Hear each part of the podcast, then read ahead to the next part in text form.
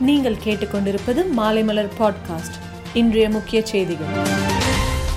தமிழக ஆந்திர எல்லையில் தொடர் மழை காரணமாக பாலாறு உள்ளிட்ட ஆறுகளில் வெள்ளப்பெருக்கு ஏற்பட்டுள்ளது.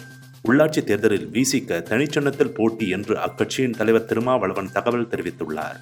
தமிழகத்தில் ஒன்பது மாவட்ட ஊரக உள்ளாட்சி தேர்தலுக்கான வேட்புமனு தாக்கல் இன்றுடன் நிறைவு பெறுகிறது.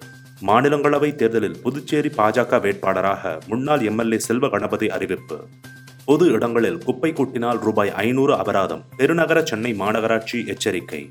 மத்திய அரசு ஊழியர்களுக்கு மூன்று சதவீதம் அகவலைப்படி உயருகிறது. இந்த வார இறுதியில் மத்திய மந்திரி சபை ஒப்புதல் வழங்க வாய்ப்பு. ஐநா பொதுக்கூட்டத்திற்கு மத்தியில் மூன்று நாட்டு வெளியுறவு மந்திரிகளுடன் இந்திய வெளியுறவு அமைச்சர் ஜெய்சங்கர் சந்திப்பு.